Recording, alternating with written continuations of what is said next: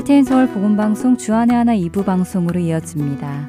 주안의 하나 2부에는 남유다와 북이스라엘의 왕들을 공부해 보는 왕들의 이야기와 은혜의 설교 말씀 그리고 마태복음 강해가 준비되어 있습니다. 먼저 왕들의 이야기로 이어집니다.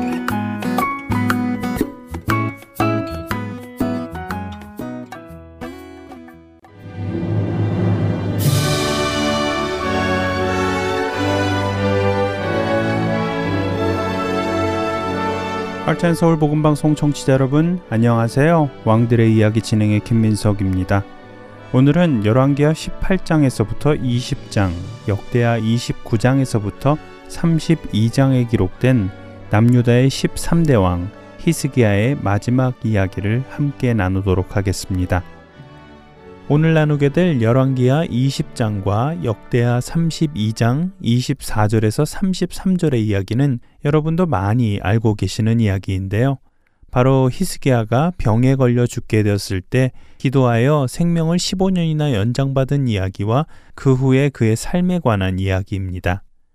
이 내용은 특별히 이사야서 38장과 39장에도 기록되어 있으니 함께 읽어보시면 히스기야를 이해하시는데 도움이 되실 것입니다.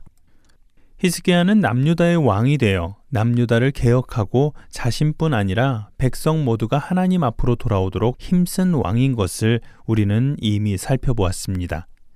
이로 인해 하나님께서는 히스기야와 남유다를 형통케 하셨음이 역대하 32장 27절에서 30절까지의 말씀에 기록되어 있습니다. 이렇게 하나님의 말씀을 순종함으로 형통함을 경험하며 살아간 히스기야가 어느 날 몸에 종기가 나기 시작합니다. 이사야 선지자는 병이 든 히스기야에게 죽게 될 것이라는 하나님의 말씀을 전하지요. 이에 히스기야가 얼굴을 벽으로 향하고 하나님께 기도합니다.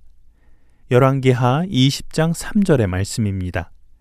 여호와여 구하오니 내가 진실과 전심으로 주 앞에 행하며 주께서 보시기에 선하게 행한 것을 기억하옵소서 하고 히스기야가 심히 통곡하더라. 히스기야는 하나님께 기도했습니다.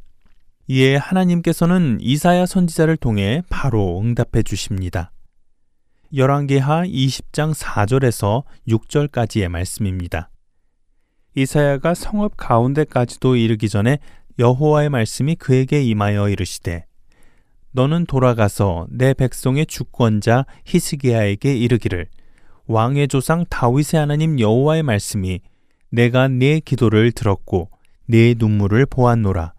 내가 너를 낫게 하리니 네가 3일 만에 여호와의 성전에 올라가겠고 내가 네 날에 15년을 더할 것이며 내가 너와 이 성을 아수르 왕의 손에서 구원하고 내가 나를 위하고 또 내 종 다윗을 위함으로 이 성을 보호하리라 하셨다 하라 하셨더라.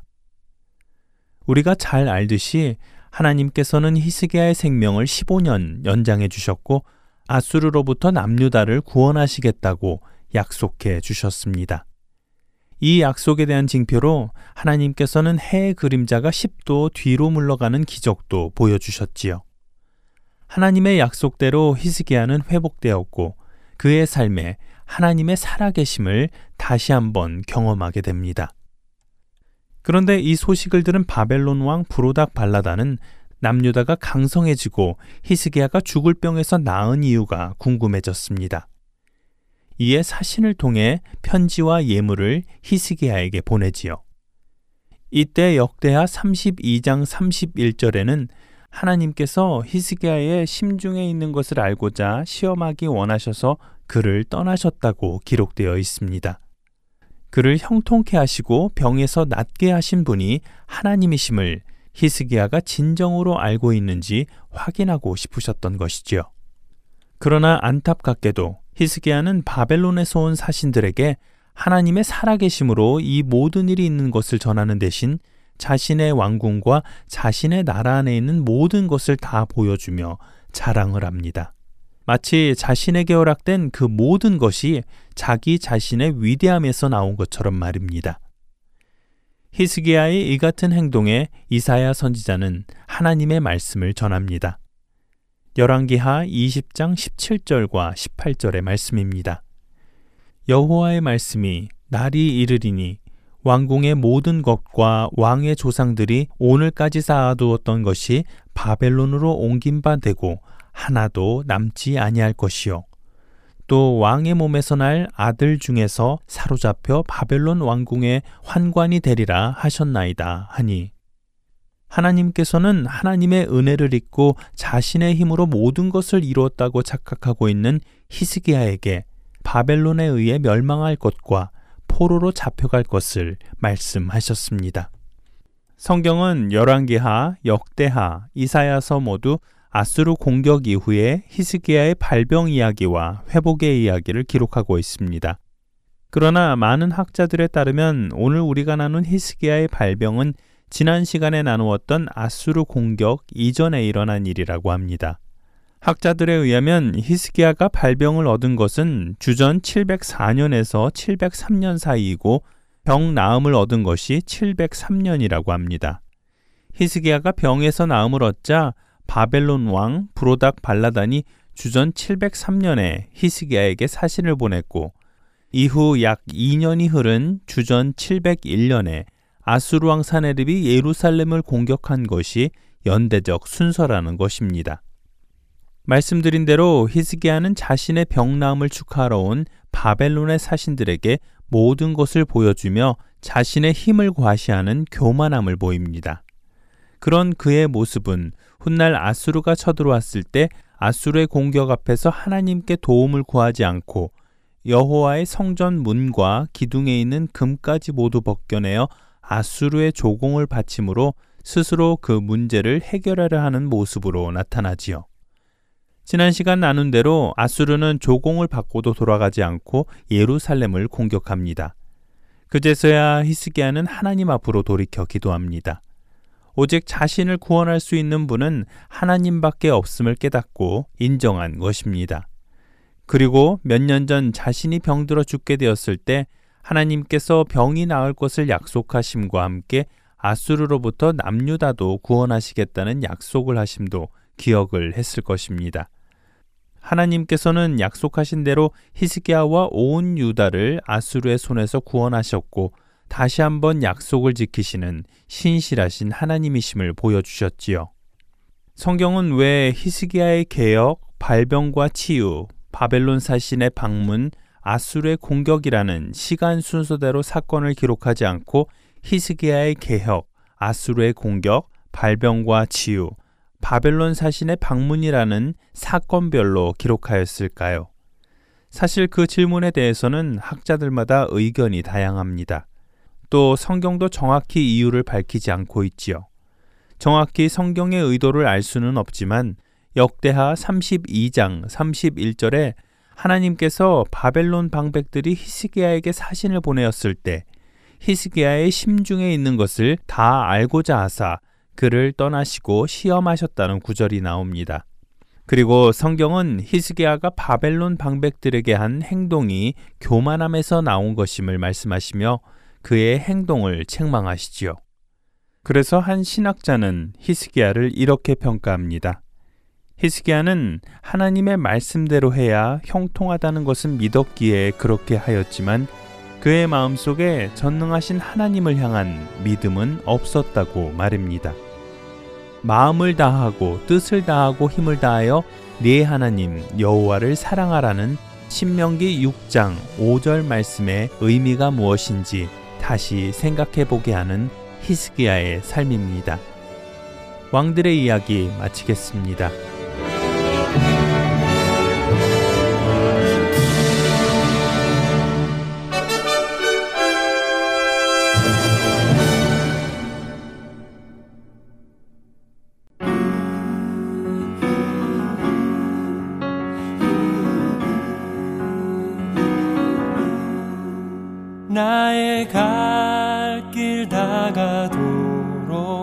예수 인도하시니 내 주 안에 있는 긍휼 어찌 의심하리요?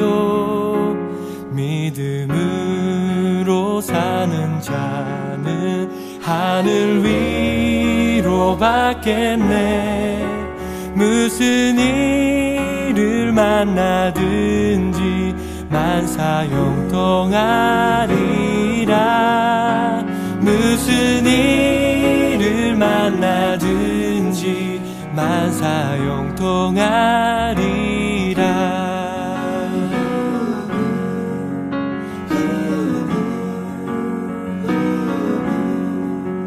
나의 갈 길 다가도록 예수 인도하시니 어려운 일 당한 때도 족한 은혜 주시네. 나는 쉼이 고단하고 영혼 매우 가하나 나의 앞에 반석에서 샘물 나게 하시네. 나의 앞 에 반석에서 샘물 나게 하시네.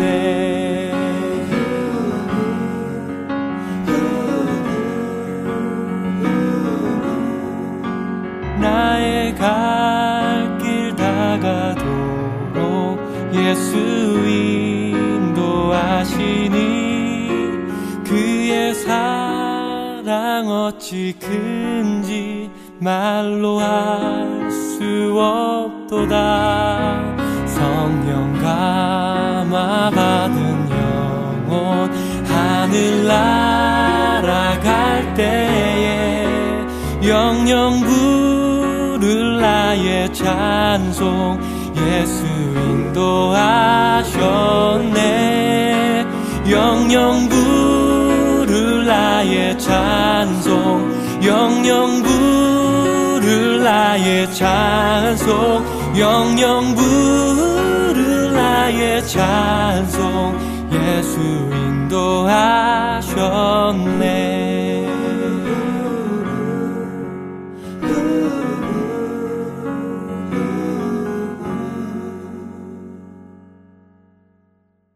은혜의 설교 말씀으로 이어드립니다. 5월 가정의 달을 맞이하여 한달 동안 가정에 관한 설교를 준비했습니다.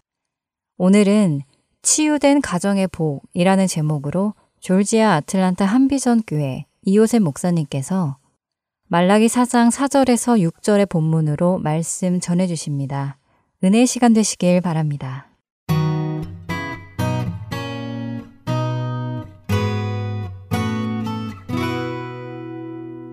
오늘 본문 말씀은 구약 성경의 맨 마지막 끄트머리에 있습니다. 끝에 있기 때문에 덜 중요한 게 아니고요. 끝에 있는 맨 끝자락의 말씀이기 때문에 어쩌면 결론 같은 말씀이라고 저는 믿어집니다. 그래서 특별히 하나님께서 선택했던 백성 이스라엘 사람들에게 유대인들에게 주신 메시지 중에서 마지막 선지서의 메시지가 들어 있습니다. 그래서 말라기의 마지막 장의 4장 맨 마지막 절인 4절에서 6절까지가 오늘 본문 말씀입니다. 다시 한번 읽어드리겠습니다. 너희는 내가 호렙에서 온 이스라엘을 위하여 내정 모세에게 명령한 법 곧 율례와 법들을 기억하라. 보라 여호와의 크고 두려운 날이 이르기 전에 내가 선지자 엘리야를 너에게 보내리니 그가 아버지의 마음을 자녀에게 돌이키게 하고 자녀들의 마음을 그들의 아버지에게로 돌이키게 하리라. 돌이키지 아니하면 두렵건대 내가 와서 저지로 그 땅을 칠까 하노라 하시라.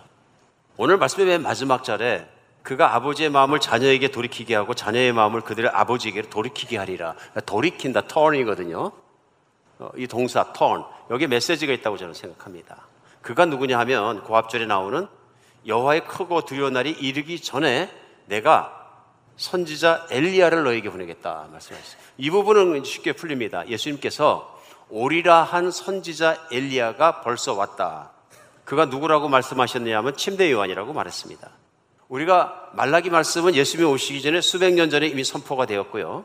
그때 당시에는 미래에 일어날 예언으로 말씀을 주셨는데 우리가 역사를 뒤돌아보면 그 뒤에 수백 년이 지난 다음에 이 말씀의 예언대로 올다 할 엘리야가 온 것을 우리는 알 수 있습니다. 그래서 침례 요한이 와서 선포를 했습니다. 근데 침례 요한이 선포한 것은 뭐냐면 내 뒤에 오시는 분의 길을 닦기 위해서 자기가 왔다고 얘기하면서 사람들을 하나님을 생각하고 회개하는 현장으로 이끌었습니다. 근데 그 회개한 현장으로 이끈 것이 뭐냐면 마음밭을 준비한 것이죠. 그래서 하나님의 보내실 그분이 오셔서 바로 인류를 구원할 그분, 곧 예수님이 오셔서 세상을 구원할 말씀과 천국 복음과 그 모든 기적들을 보여주시고 천국을 보여주시고 모든 천국으로 인도하실 때에 사람들의 마음이 준비될 수 있도록 그 길을 준비한 예비하는 사람이 침례 요한이라는 사람이었습니다. 그러므로 침례 요한은 자기의 것으로 말하지 않고 뒤에 오시는 예수 그리스도의 것을 위해서 준비하는 사람이었기 때문에 오늘 말락의 이 말씀이 실제로 이루어진 것은 예수님이 오시고 나서야 이루어졌다. 이렇게 보는 해석이 맞다고 저는 믿습니다.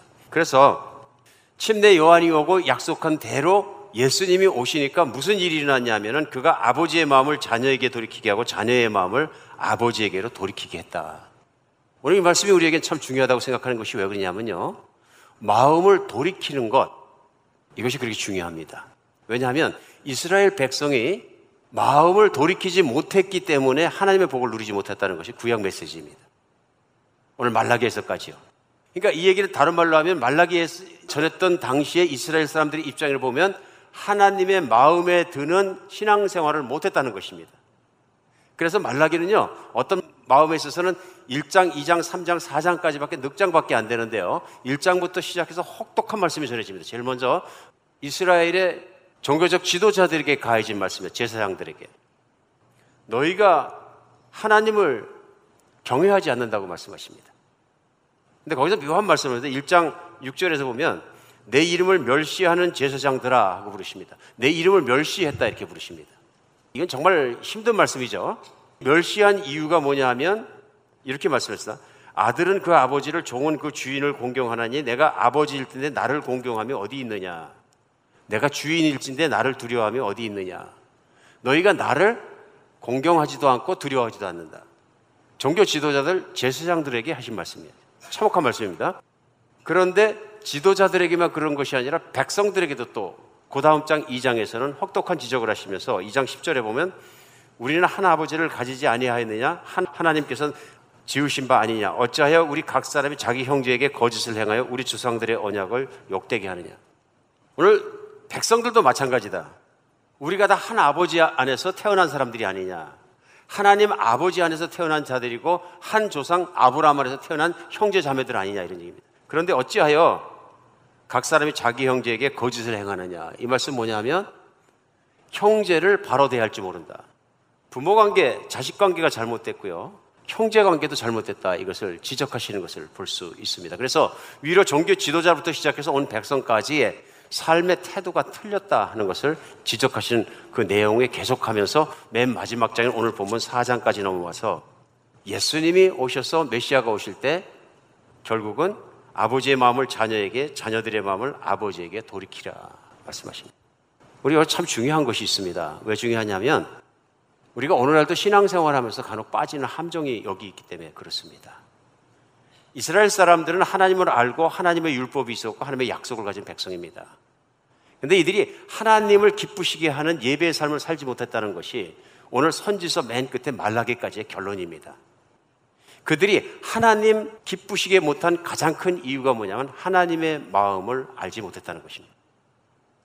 그래서 예수님이 오셔서도 오늘 예언 속에 하는 말씀도 그때 바로 그분이 오시면 마음을 돌이키겠다 이렇게 말씀하십니다. 예수님이 이 땅 가운데 오셔서 사역하고 복음서에 적힌 대로 내용을 묵상하다 보면 그 당시에 소위 종교의 지도자들 랍비나 이런 선생님들이나 이런 사람들하고 확연하게 차이가 나는 부분이 있었습니다. 그것이 무엇일까요? 율법의 선생들이나 이런 사람들은 아마도 학생들을 가르칠 때에 하나님을 경외한다는 이유에서 하나님 이름을 부르지 못했다 그럽니다. 그래 구약의 성경 속에서는 하나님의 이름을 그냥 아도나이, 주, Lord 하는 뜻의 아도나이로 부르거나 야훼란 이름으로 발음 안 하고 응하고 지나간 것이지 감히 하나님의 이름도 부르지 못했다 그런 얘기입니다. 우리가 생각해 보면 그것이 참 하나님을 경외하는 모습으로 보이긴 합니다. 근데 하나님은 이것이 아니라 그러시는 것 같습니다. 예수님이 이 땅에 오셔서 참 모습을 보여주십니다. 그런데 그런 랍비들과 제자들도 예수님을 랍비 선생님이라 부르고 따랐는데요. 예수님의 가장 큰 차이점은 호칭서부터 달라진 것 같습니다.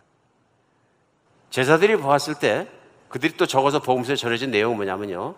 예수님께서 하나님께 기도할 때는 그냥 아도나이가 아니라 주여가 아니라요. 아빠, 아버지라고 부르셨어요.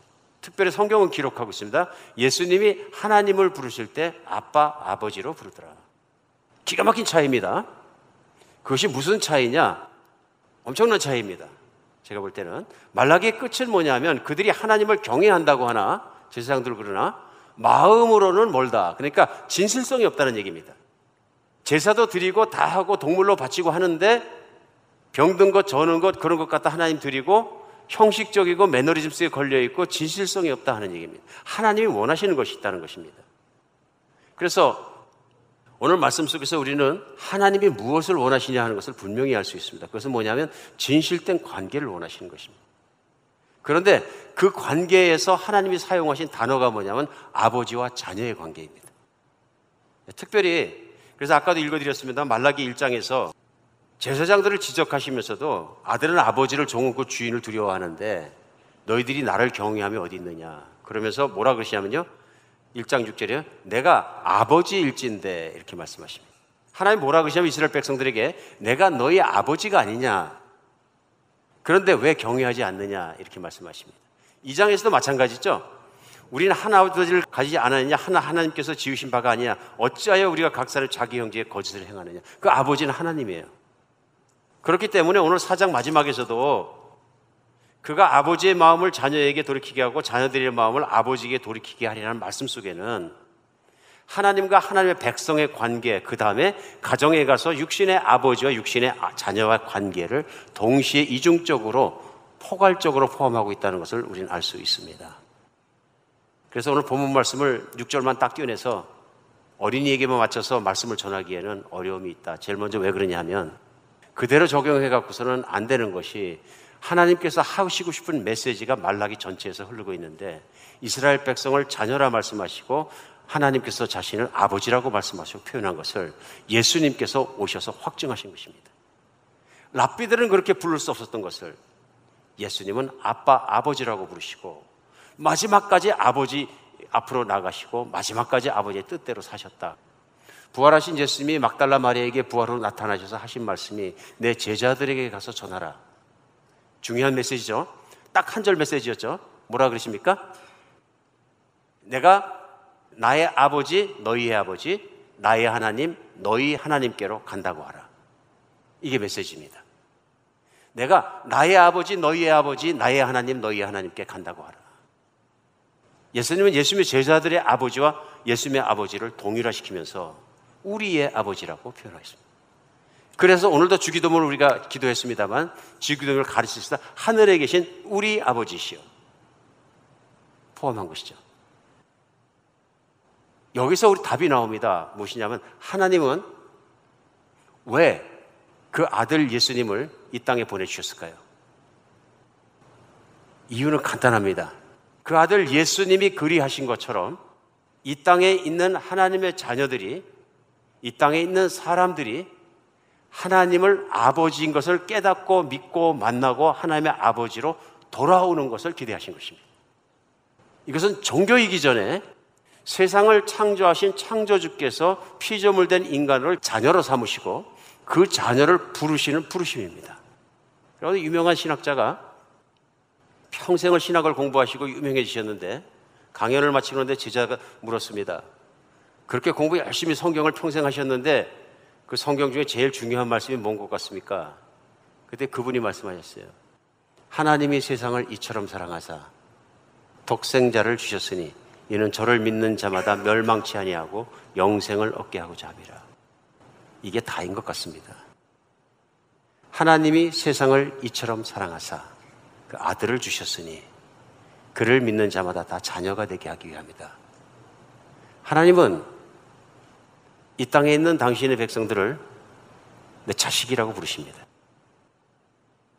그러니까 제사장들이 형식적인 모습이나 두려워하는 모습을 겉으로만 보여줄 것이 아니라 진정하고 간절한 마음으로 아버지를 공경하고 아버지를 사랑하고 따르는 그 모습을 기대하고 계신 것이죠. 아버지의 자식 관계가 잘못됐기 때문에 세상에서 관계도 잘못된다 그러십니다. 오늘 말라기에서 그 말씀이죠. 하나님 아버지의 마음을 이해하지 못하고 있다. 내가 너희와 함께 사랑하고 너희와 함께 정말 가까이 지나고 너는 내 가족이고 나의 정말 목숨보다 아까운 내 자녀이고 이걸 알고 하나님을 사랑하고 그렇게 해주기를 바라는데 하나님을 경홀히 생각한다. 소홀히 생각한다. 그 얘기입니다. 이스라엘의 가장 큰 문제. 그래 인간에게 가장 큰 문제는 뭐냐면 하나님께로 마음을 돌이켜야 된다는 것입니다. 돌이키지 않으니까 왜냐하면 마음이 다른 데 나가 있다 하는 것입니다. 오늘 이 말씀 속에서 우리는 분명히 깨달을 것이 있습니다. 그것이 뭐냐면 내가 교회를 다니고 신앙심을 갖고 노력했다고만 해서 되는 것이 아니라 하나님을 알고 예수 그리스도 알고 십자가의 의미를 알고 내가 정말로 예수님을 주님으로 받아들이고 믿었을 때 내가 어떤 존재가 되었느냐 하는 것을 아는 것. 그리고 하나님은 나에게 어떤 분이신가 하는 것을 분명하게 믿는 것입니다. 얼마나 많은 변화를 일으킵니까? 제일 먼저 오늘 말씀을 이제 가정에 적용해 보겠습니다. 가정이 달라진다는 것입니다. 사람이 믿으면 그 가정에 한 가족의 일원이 믿으면 가족의 변화가 온다는 것입니다. 어떤 변화가 옵니까? 개인에게 온 변화가 가족의 영향력을 미치게 된다는 것입니다. 행복하지 않았는데 기쁘지 않았었는데 힘들었었는데 하나님의 자녀가 되었다는 그것이 나를 기쁘게 만들고 행복하게 만들고 나를 희망 있게 만들어 주니까 사람이 변한다는 것입니다. 그 변화가 가족에 비추어지면 가족이 변한다는 것입니다. 그러므로 한 사람의 구원은 곧 가족의 구원과 직결되어집니다. 오늘 말라기 말씀은 6절에서 그래서 그가 아버지의 마음을 자녀에게 돌이키게 하고 자녀들의 마음을 그때 아버지에게 돌이키게 하리라. 여기서 문제가 오늘 예수님은 하나님이 아버지인 것을 알게 하고 믿게 하고 아버지께로 돌아오기 위해서 이 땅에 오셨는데요. 근데 많은 경우에 우리가 하나님을 아버지라고 부를 때 사실은 어려움을 느낄 때가 많이 있습니다. 차라리 하나님 하고 부르면 편한데 아버지 하고 부르려 그러니까 어려울 수 있습니다. 왜 그렇습니까? 이 땅에 있는 육신의 아버지가 생각나기 때문에 그렇습니다. 우리 육신의 아버지 중에 많은 분들은 하나님 같은 그런 사랑을, 목숨을 내려놓는 사랑을 보여주지도 말하지도 않았습니다. 때때로 내가 아는 아버지는 엄격하고 무섭고 끝까지 사랑한다 말씀 안 해주고 입 꾹 다물고 돌아가신 아버님들도 많습니다. 이게 두려움의 대상인 거죠. 그러니까 하나님을 아버지라고 하려고 보니까 멈칫멈칫대는 것이 왠지 더 어려운 거예요.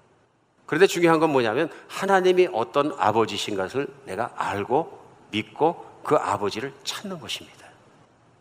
우리 가정에서 도망갈 수도 없는 권투 선수가 올라간 링처럼 갇혀 사는 것이 가정 아닙니까?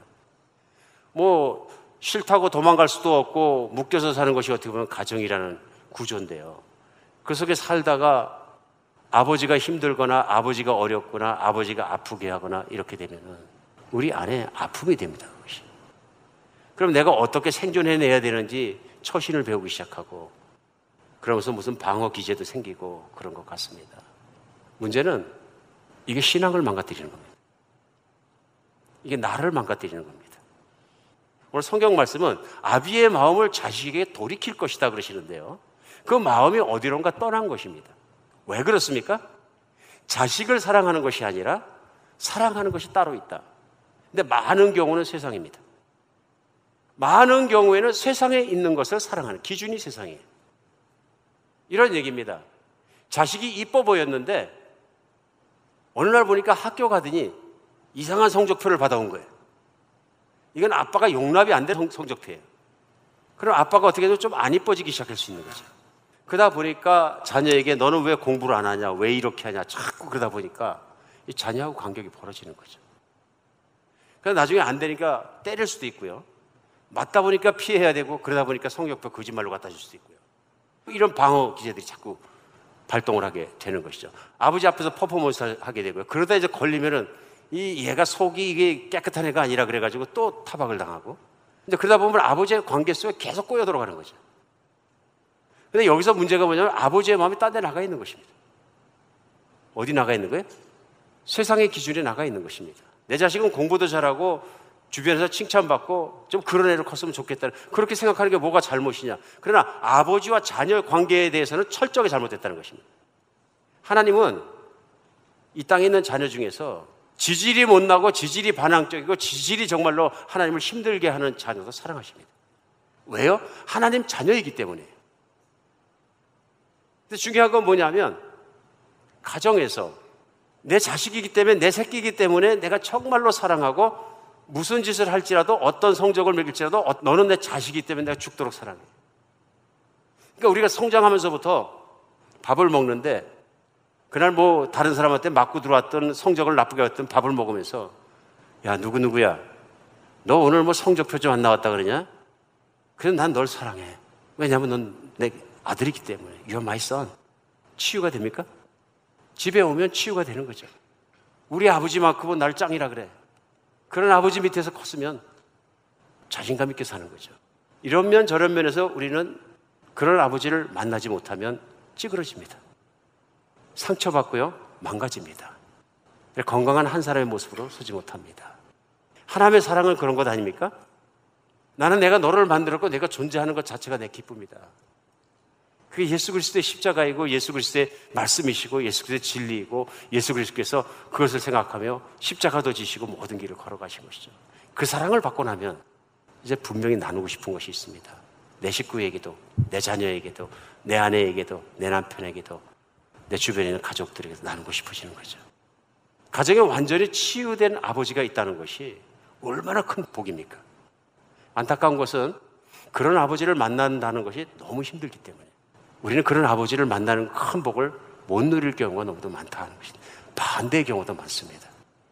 아버지가 은혜를 체험하지 못하고 하나님 모르시기 때문에 술만 먹고 들어오시면 폭행을 하신 분도 계실 수 있고 언어의 폭행, 육신의 폭행, 여러 가지 폭행도 할 수 있고 엄청 힘든 가정에서 자랄 수도 있다.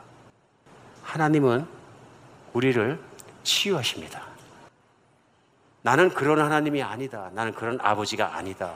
예수님을 보내주시고 보여주신 것이 하나님의 사랑입니다. 그가 와서 예수님이 오셔서 하나님의 아버지가 어떤 아버지인 것을 보여주셔서 너희들의 마음을 아버지께 하나님께로 돌이키게 하고 너희 자녀의 마음도 돌이키게 하고 너희의 마음을 돌이키게 해주십니다.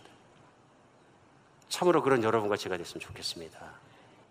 오늘 말라기에 나온 2장 말씀도 마찬가지입니다. 왜 형제들에게 진실을 말하지 않고 심지어는 형제에게 거짓을 행하여 조상을 욕되게 하고 하나님 힘들게 하느냐. 이 얘기는 뭐냐면요. 형제란 존재 자체로 말미암아 내가 기뻐해야 되는데 세상에 마음이 나가 있기 때문에 형제를 사랑하는 마음이 없으니까 형제를 경쟁 대상, 이용 대상, 내가 어, 나를 더 좋게 보이는 대상으로 삼아 보이고 그렇게 하니까 위선된 모습이 나온다. 인간의 모습이 망가진 거죠. 하나님은 이스라엘 백성에게 그런 거 하지 말라고 가나안 땅에 넣어 주셨고 구원받아 가나안 땅에 들어간 이스라엘 백성이 세상 사람과 닮은 다른 삶의 자세는 무엇이냐면요. 내 것이 없다는 삶입니다. 가나안 땅에서 받은 건 다 하나님이 주신 겁니다. 내 노력이 아니고요. 땅을 나누어 주신 것이고요. 조상을 통해 받은 것이고요. 내 것이 아니라 하나님의 것입니다. 자랑할 것이 없고 아무것도 없습니다. 그렇기 때문에 하나님이 내게 주신 땅으로 만족하고 남의 것을 뺏지 말고 형제를 사랑하고 그 땅의 소산 가지고 하나님을 공경하고 그렇게 해서 서로 행복하게 살라는 것이 하나님의 뜻입니다.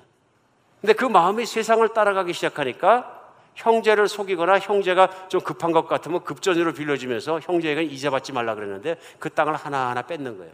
부자가 생기고요. 가옥에 가옥을 전답에 전답을 연해서 한 스트리트가 다 내 것인 큰 부자가 생기고요. 천석군, 만석군이 생기고요. 이스라엘에서 그런 인간들이 생겼기 때문에 사회는 각박해지고 거와 거지도 돌보지 않게 되고 이것은 세상만도 못하는 하나님의 복성에 하나님의 나라를 보여주지 못하는 모습으로 변해버렸다. 세상으로 변해버렸다는 것입니다. 마음이 세상으로 가 있으면요. 세상에서 성공하는 것, 세상에서 출세하는 것, 공부 잘해서 뛰어나게 되는 것, 그런 것에 마음을 뺏기면 사람에게 마음이 있는 것이 아니라 세상적인 기준에 마음이 있다. 심지어는 자녀까지도 혹독하게 밀어붙입니다. 여러분, 미국에서 자녀 키우는 게 큰 복 중의 복입니다. 제가 볼 때는. 왜 그러냐면 경쟁이 덜 심하거든요. 신앙생활하고 그렇게 키우기가 얼마나 좋은지 모릅니다. 그런데 어떤 각도에서는 미국에서 태어나서 자란 애들하고 한국에서 태어나서 교육시키고 다 커서 온 경우에 하고 아이들이 많이 다릅니다. 느끼십니까? 엄청나게 돼. 누가 더 사회적 적응력이 빠르냐면 한국에서 큰 애들이 더 빠릅니다. 머리도 빠르고요. 빨리 캐치하고 빨리 갑니다. 똑똑해 보입니다. 미국에서 큰 아이들은요. 순진해요, 보면. 어쩔 경우에는 이렇게 표현하면 뭐하지만 좀 바보 같아 보일 경우도 있어요. 그리고 미국에서 큰 아이들 중에 특별히 많은 애들 뭐냐면 뭘 열심히 안 하려고 그러는 친구들이 많아. 제가 이 세대를 하고 보내고 이 세대들과 대학에서 가르쳐 봐서 알거든요. 한국하고 틀려요. 유학생들하고 이제 그룹이 두 그룹이 있어요. 완전히 틀려요. 유학생들은 눈이 바짝바짝해. 이 세대는 여기서 자란 애들은 뭐냐면요. relax and back down이에요. 왜 그렇습니까? 한국에서는 그렇게 환경 속에서 교육받았고 훈련받고 커왔어요. 세상에서 이겨야 되거든요. 세상에서 뛰어나야 되거든요. 그러라고 훈련받고 그렇게 키워졌기 때문에 그렇습니다. 미국은 풍요하게 살아온 것이 수백 년이기 때문에 그 안에서 아이들이 만나는 친구들과 분위기 속에서 그렇게 막 그러지 않아도 된다는 걸 스스로 배운 거예요. 그러다 보니까 릴렉스 된 거예요. 이게 뭐가 틀렸고 옳고 뭐 이런 문제가 아니고요. 다른 겁니다. 그런데 하나님의 방식으로 사람을 사랑하고 부모를 공경하고 하나님을 존경하고 살아가는 데는 미국식으로 큰 게 사실 더 좋은 거예요. 악착같이 하나님의 사랑을 따내는 거 아니라 복음만 알고 나면은 형제를 사랑하는데 그게 더 도움이 되는 거예요. 맞습니까? 근데 부모도 자기도 모르는 사이에 뭐 좋은 학교 가라, 공부 잘해라, 학원은 갔다 와니, 뭘 했니? 똑같은 방식으로 부모들이 푸시를 해놓으니까 이게 이 세대와 저 세대 사이에서 왔다 갔다 방황하는 것이 우리 이 세대들이에요. 어렵습니다. 우리 세대들하고 진심을 한번 대화해보세요. 막 다 나옵니다. 그게 상처가 됐다 그럽니다. 왜 우리 엄마 아빠는 맨날 푸시하는지. 그러다 보니까 법관이 되고 엄마 아빠 소원대로 의사도 되고 뭐 사자 붙이는 거 다 됐는데도 그 삶에 만족을 못해 중간에 퉁퉁 튕겨 나오는 우리 2세들이 되게 많은 겁니다. 하다 보니까 it doesn't fit me, it doesn't work. 그 다음에 뭐하냐? 자기 좋아하는 거 하는 거예요. 자기 결정할 수 있기 때문에.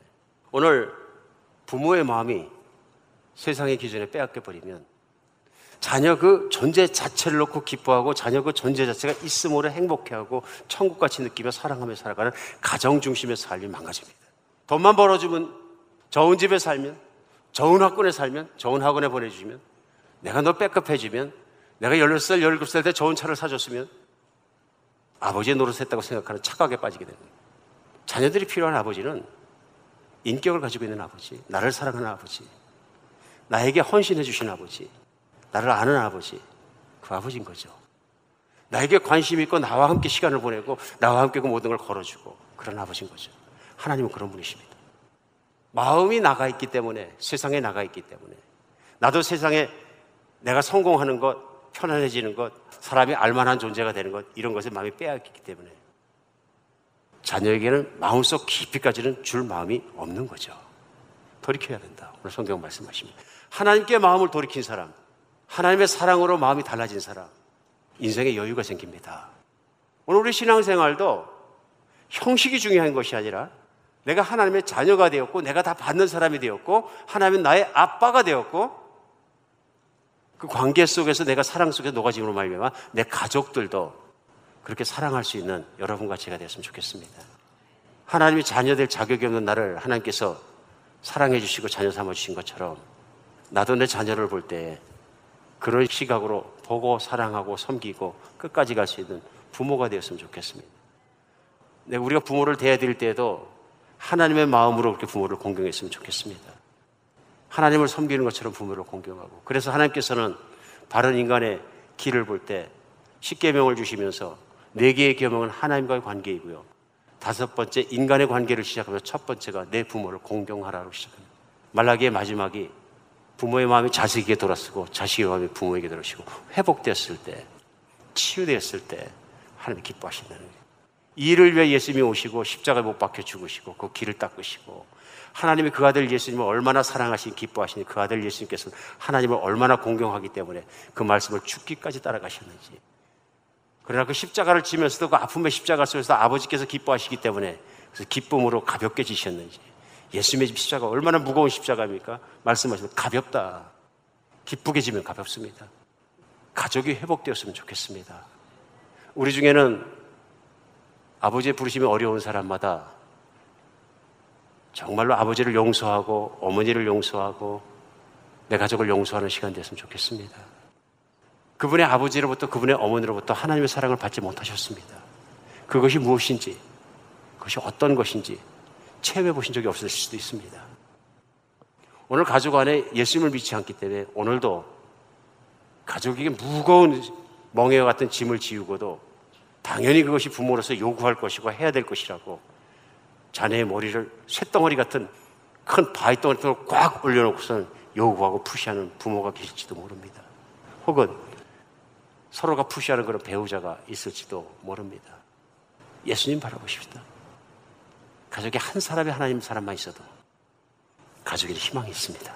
그로 말미암아 달라질 것입니다.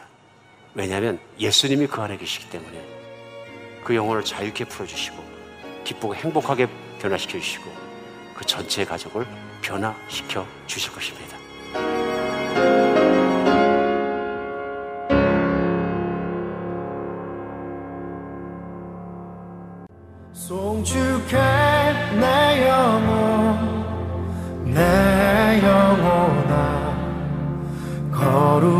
하신 이름 이전에 없었던 노래로 나 주님을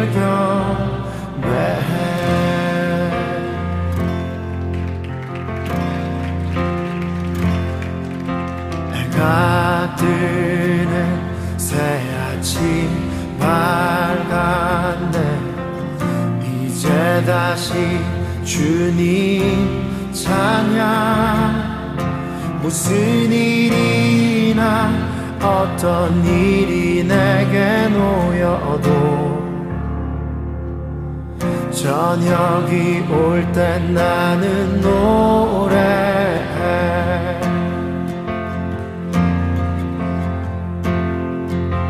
송축해 내 영혼 내 영혼아 거룩하신 이름 이전에 없었던 노래로 나 주님을 경배해 우리 하나님은 어떠한 분이십니까? 아기를 더디하시는 주 그의 크신 사랑 넘치네. 주의 선하신 내가 노래하리. 수많은 이유로 나 노래해. 여호와를 송축할지어다 나의 영혼아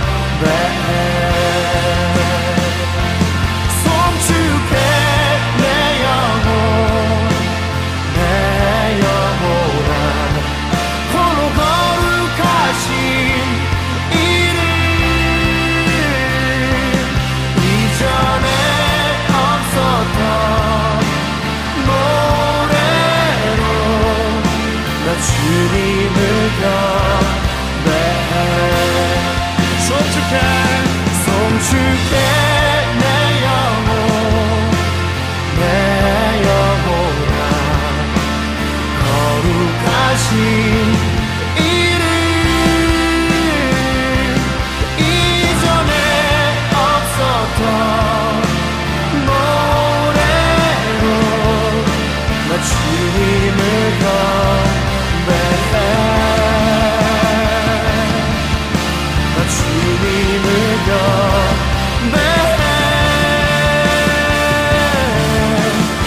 you need the call. Baby,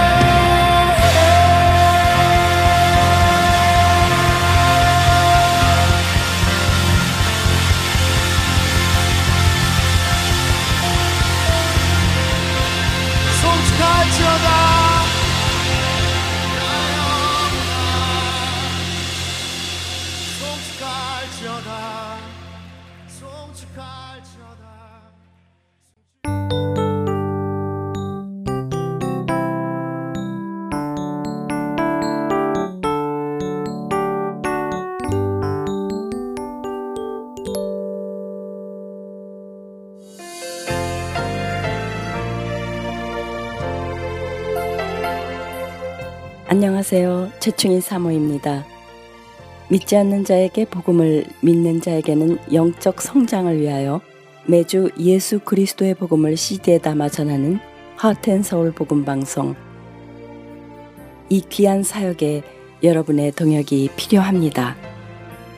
사역자들을 위한 기도와 CD 제작과 우편 배달을 위한 후원, 그리고 방송으로 CD 배치로 여러분들의 동역의 손길이 필요합니다. 영혼을 살리고 세우는 이 귀한 사역을 함께 해주세요. 믿진 않은 자에게는 복음을 믿는 자에게는 영적 성자율 여기는 서울 복음 방송입니다.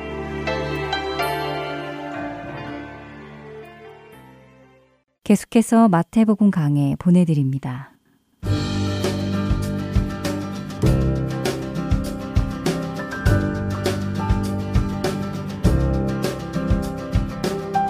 하트앤 서울 복음방송 애청자 여러분 안녕하세요. 마태복음 강의 김태정 목사입니다. 지난주 우리는 마태복음 10장 전반부의 내용을 통해서 예수님께서 12명의 제자들을 파송하시고 복음을 전하는 자에 대해서 말씀하신 내용을 살펴보았습니다. 이번 시간에는 10장 후반부의 내용을 함께 알아보도록 하겠습니다. 먼저 16절부터 23절까지의 내용을 살펴보면 복음을 전하는 제자들이 박해를 받을 것을 말씀하시고 그렇기 때문에 우리는 뱀과 같이 지혜롭고 비둘기 같이 순결하라고 말씀하십니다.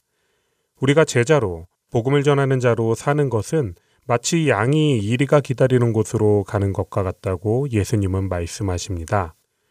생각해보면 하나님은 우리를 반드시 죽을 장소로 보내시는 것 같습니다.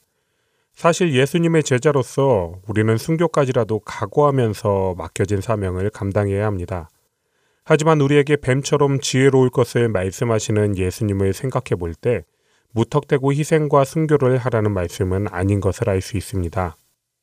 생명의 위협 앞에서도 믿음을 내려놓지 않고 순결함을 지켜야 하지만 동시에 지혜롭지 못한 죽음이나 희생을 주의해야 하는 것도 말씀하시는 것입니다. 자신의 목숨을 포기하는 순교라 할지라도 그것이 하나님을 위한 것인지 아니면 나 자신의 감정에 취한 나 자신을 위한 것인지를 분별하는 것은 중요합니다. 이것은 마치 퇴각 명령이 내려졌지만 동료의 죽음을 보고 감정적으로 적진에 뛰어들어 목숨을 잃는 것과 동일하다고 이야기할 수 있습니다. 18절에는 예수님 때문에 우리가 총독과 임금들 앞에 끌려가게 되고 이러한 일을 통하여 예수님이 그리스도라는 사실이 이방에 증거된다고 기록되어 있습니다. 이 말씀은 제자들이 예수님 때문에 고난을 받을 것을 말씀하시는 것과 동시에 예수님의 십자가와 부활 이후에 시작되는 유대인뿐 아니라 이방 모든 민족을 향한 복음의 전파도 있을 것임을 말씀하고 있는 것입니다. 총독과 임금들이라는 단어는 유대민족뿐 아니라 온 민족을 향해 복음이 확장될 것을 나타내는 말이고 이 때문에 이 말씀은 지금의 우리에게도 해당되는 말씀이라는 것을 알 수 있습니다. 그리고 그들 앞에 끌려간 그때에도 성령님께서 제자들 대신에 할 말을 알려주실 것이기 때문에 자신을 변호할 염려를 할 필요가 없다고 말씀하십니다. 그런데 이 말씀은 복음을 전하는 사람의 육신의 안전을 고려한 말씀은 아닙니다. 오히려 이 말씀은 육신의 안전과는 상관없이 하나님의 영광을 그들이 어떻게 드러낼 것인지, 그리고 예수께서 그리스도라는 사실을 어떻게 나타낼 것인지에 대해서 성령님께서 할 말을 알려주신다는 말씀입니다.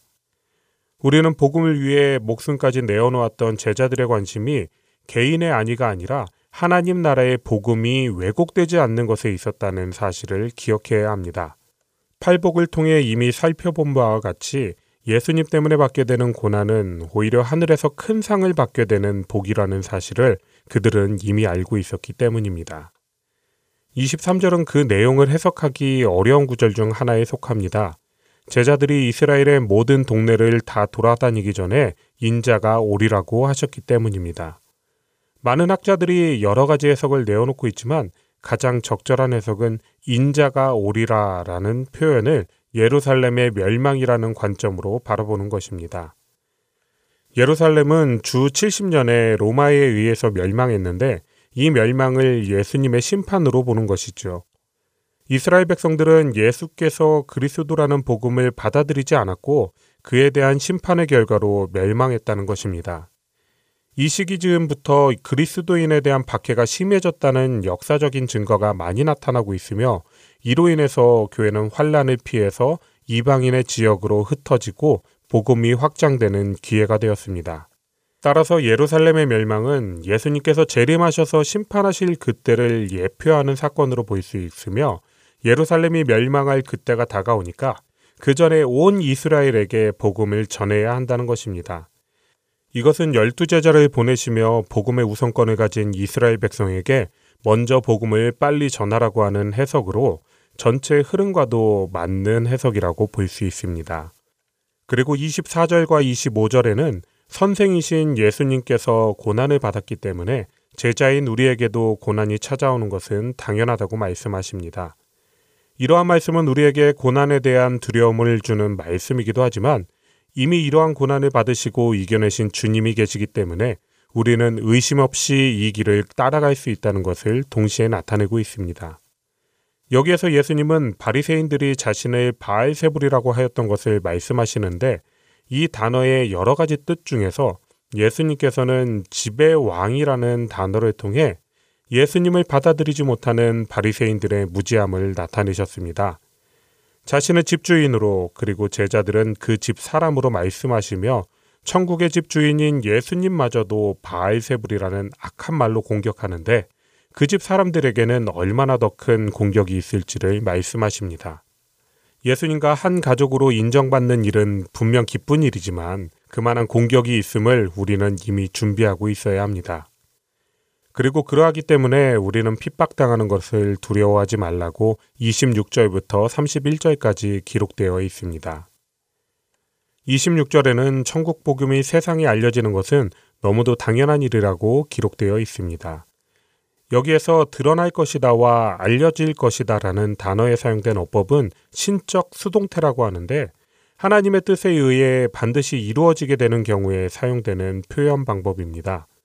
즉, 이 일은 하나님의 뜻이기 때문에 반드시 일어날 것이며 그렇기 때문에 당당하게 복음을 전하라고 말씀하시는 것입니다. 그리고 28절에는 우리가 진짜 두려워해야 할 분이 누구신지를 말씀하시며 29절부터 31절까지는 우리를 귀하게 여기시는 하나님의 보호하심에 대해 참새의 비유를 통해서 말씀하십니다. 생명의 주관자가 되시는 분은 오직 하나님 한 분뿐이십니다.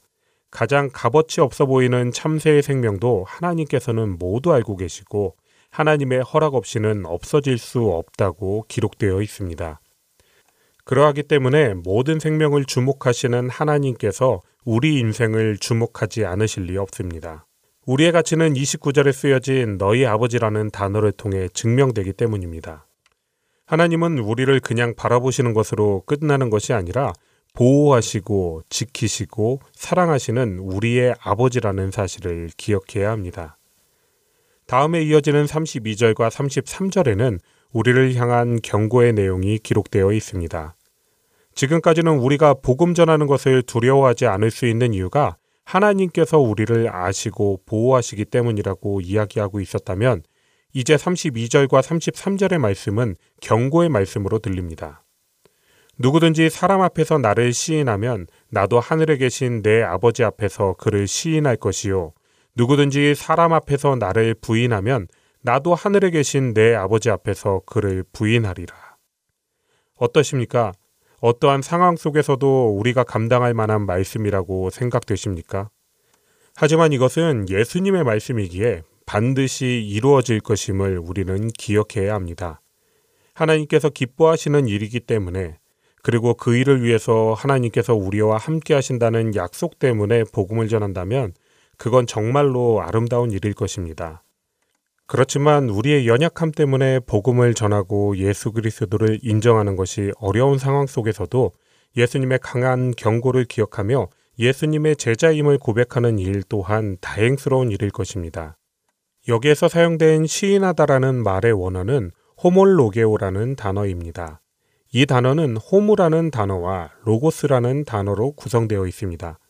그중 호무는 동일한 장소 혹은 동일한 시간 혹은 함께라는 뜻을 가진 단어이며 로고스는 생각, 말씀 등을 뜻하는 단어입니다. 즉, 이 단어는 예수님 안에 있다 혹은 예수님과 연합된 상태라고 고백하는 것이며 예수님을 시인한다는 것은 예수님의 말씀을 받아들이고 자신이 예수님의 제자라는 것을 인정하는 것입니다. 예수님은 29절에서 하나님을 너희의 아버지라 말씀하셨고 이제 32절과 33절에서는 내 아버지라고 말씀하십니다. 결국 우리는 오직 믿음의 고백을 통해 예수님과 연합된 하나님의 자녀된 한 지체이며 공동체가 되었다는 것을 알 수 있습니다. 34절부터 39절까지는 복음 때문에 이 세상에서 가장 사랑해야 되고 화평해야 할 존재들이 불화하게 될 것이라고 예수님은 말씀하십니다. 인간이라는 말의 뜻은 사람과 사람 사이를 의미합니다. 혼자가 아니라 함께라는 말이죠. 창세기 2장 18절에는 여호와 하나님이 이르시되 사람이 혼자 사는 것이 좋지 아니하니 내가 그를 위하여 돕는 배필을 지으리라 하시니라 라고 하시며 부부로 살아가게 하셨고 아담은 하와를 보고 23절에서 내 뼈 중에 뼈요 살 중에 살이라 라고 고백하였습니다. 그런데 그렇게 가장 소중한 존재와의 관계가 다른 이유가 아니라 평화의 왕이신 예수님 때문에 깨어진다는 것은 뭔가 좀 이해가 되지 않습니다. 하지만 이 말씀은 근본적으로 복음으로 인해 하나님과의 관계가 회복되어 가는 과정으로 이해되어야 합니다.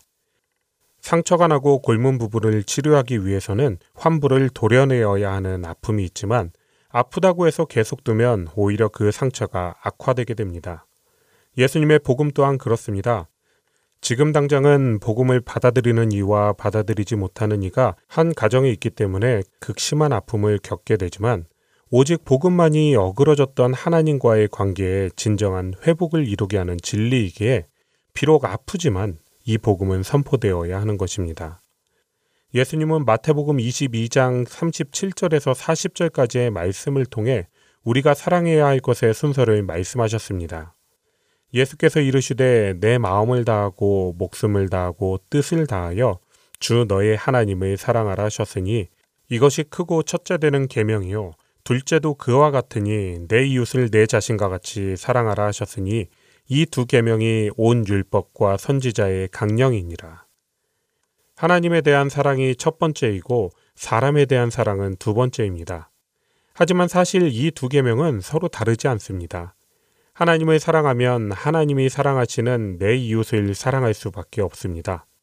하나님께서는 자신의 형상을 따라 지으신 사람을 사랑하셨고 이러한 사랑의 모습은 하나님을 떠난 그들을 그냥 두는 것이 아니라 자신의 원래의 형상을 찾도록 아프지만 돌이키게 하시는 것입니다. 그리하여 세상 그 어떤 것보다 하나님을 사랑하는 원래의 모습으로 돌아가는 것이 하나님의 뜻이자 사랑인 것입니다. 39절은 38절을 설명하는 내용입니다. 38절에 기록된 자기 십자가를 진다는 것이 자기의 생명보다 예수님을 소중하게, 즉, 자기 자신을 부인하고 이제는 예수님으로 산다는 내용입니다. 그리고 그 결과는 순교의 모습까지 확장되게 됩니다. 모두가 자아 실현을 목표로 살아가고 있는 이 시대에 이러한 말씀은 시대착오적인 개념이라 생각될 수도 있습니다. 하지만 불완전한 우리의 생각과 의지가 아닌 완전한 하나님의 뜻을 이루어가는 것이 선한 것이라는 사실은 조금만 생각해 보아도 알 수 있는 일입니다. 실제로 자신의 행복을 위해 살아온 사람들은 인생의 허무함을 토로하지만 하나님을 위해 자신을 포기한 사람들이 오히려 감사하는 모습을 우리는 어렵지 않게 볼 수 있습니다. 마지막 단락인 40절부터 42절까지는 복음을 받아들이고 복음 전도자를 환영하는 이들에게 주어지는 상에 대한 말씀입니다. 예수님께서는 10장의 내용을 통해 열두 제자를 파송하시고 박해 가운데에서도 복음을 전할 수 있는 이유에 대해 말씀하시고 상을 주시는 것으로 마무리하십니다. 앞선 단락들에서 예수님은 우리에게 하나님께서 우리를 도우시는 것을 통해서 혹은 무서운 경고의 말씀을 통해서 복음을 전하는 길을 걸어갈 것을 말씀하시지만 40절에 기록된 말씀은 도움의 수준을 넘어서 복음을 전하는 우리와 예수님과 하나님이 확실히 같은 편이라고 말씀하시고 계십니다. 41절과 42절에는 선지자의 이름으로, 의인의 이름으로, 제자의 이름으로라는 표현이 등장합니다. 여기에서 누구누구의 이름으로라는 말은 누구이기 때문에, 누구라고 불리기 때문에라는 뜻입니다. 즉, 선지자이기 때문에, 의인이기 때문에, 제자이기 때문에 영접하고 섬기는 자들에게는 복이 있다고 말씀하시는 것입니다. 다른 것은 필요 없습니다. 그가 돈을 가지고 혹은 어떠한 성과를 가지고 있어서가 아니라 하나님의 말씀을 대언하고 전하는 그 자체로 충분하다는 것입니다. 하나님은 이렇게 복음을 전하는 사역을 귀하게 여기십니다. 그리고 그렇기 때문에 그들을 섬기는 일 또한 귀하게 여기십니다. 42절 하단의 말씀처럼 우리는 결단코 그 주시는 상을 잃지 않을 것입니다. 지난주와 이번 주를 통해 우리는 복음 전하는 자의 사명과 그들에게 있을 고난과 영광에 대해 함께 생각해 보았습니다. 하나님은 복음 전하는 이 일 가운데 고난이 있을 것을 말씀해 주셨습니다. 예수님께서 당하셨던 것처럼 우리도 그러한 고난의 길을 걸어갈 것을 말씀하셨습니다. 하지만 그러하기에 우리에게 더 큰 소망이 있음을 우리는 기억해야 합니다. 예수님께서 가셨던 길은 결코 잘못된 길이 아니며 그 길을 함께 가는 영광을 주셨습니다. 우리를 하나님의 가족이라 말씀하시고 우리를 영접하는 이들은 결국 하나님을 섬기는 것이라고 감히 감당할 수 없는 말씀으로 우리에게 힘을 더하여 주십니다. 이러한 일은 예수님께서 12명의 제자를 파송하신 본문의 시대뿐만 아니라 지금 이 순간에도 계속되는 명령과 약속임을 기억하며 우리의 삶을 통해 주신 사명을 잘 감당해 가시기를 소원합니다. 저와 여러분의 입과 삶을 통해 전해진 복음을 통하여 축복이 흘러가길 간절히 소원하며 마태복음 강해 마치겠습니다.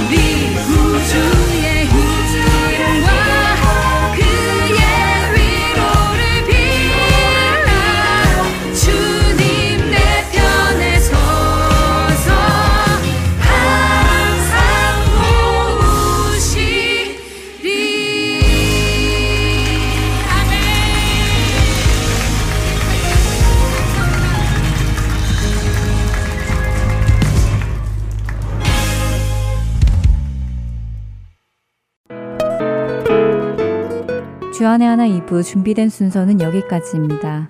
함께 해주신 여러분께 감사드립니다. 다음 시간에 뵙겠습니다. 안녕히 계십시오.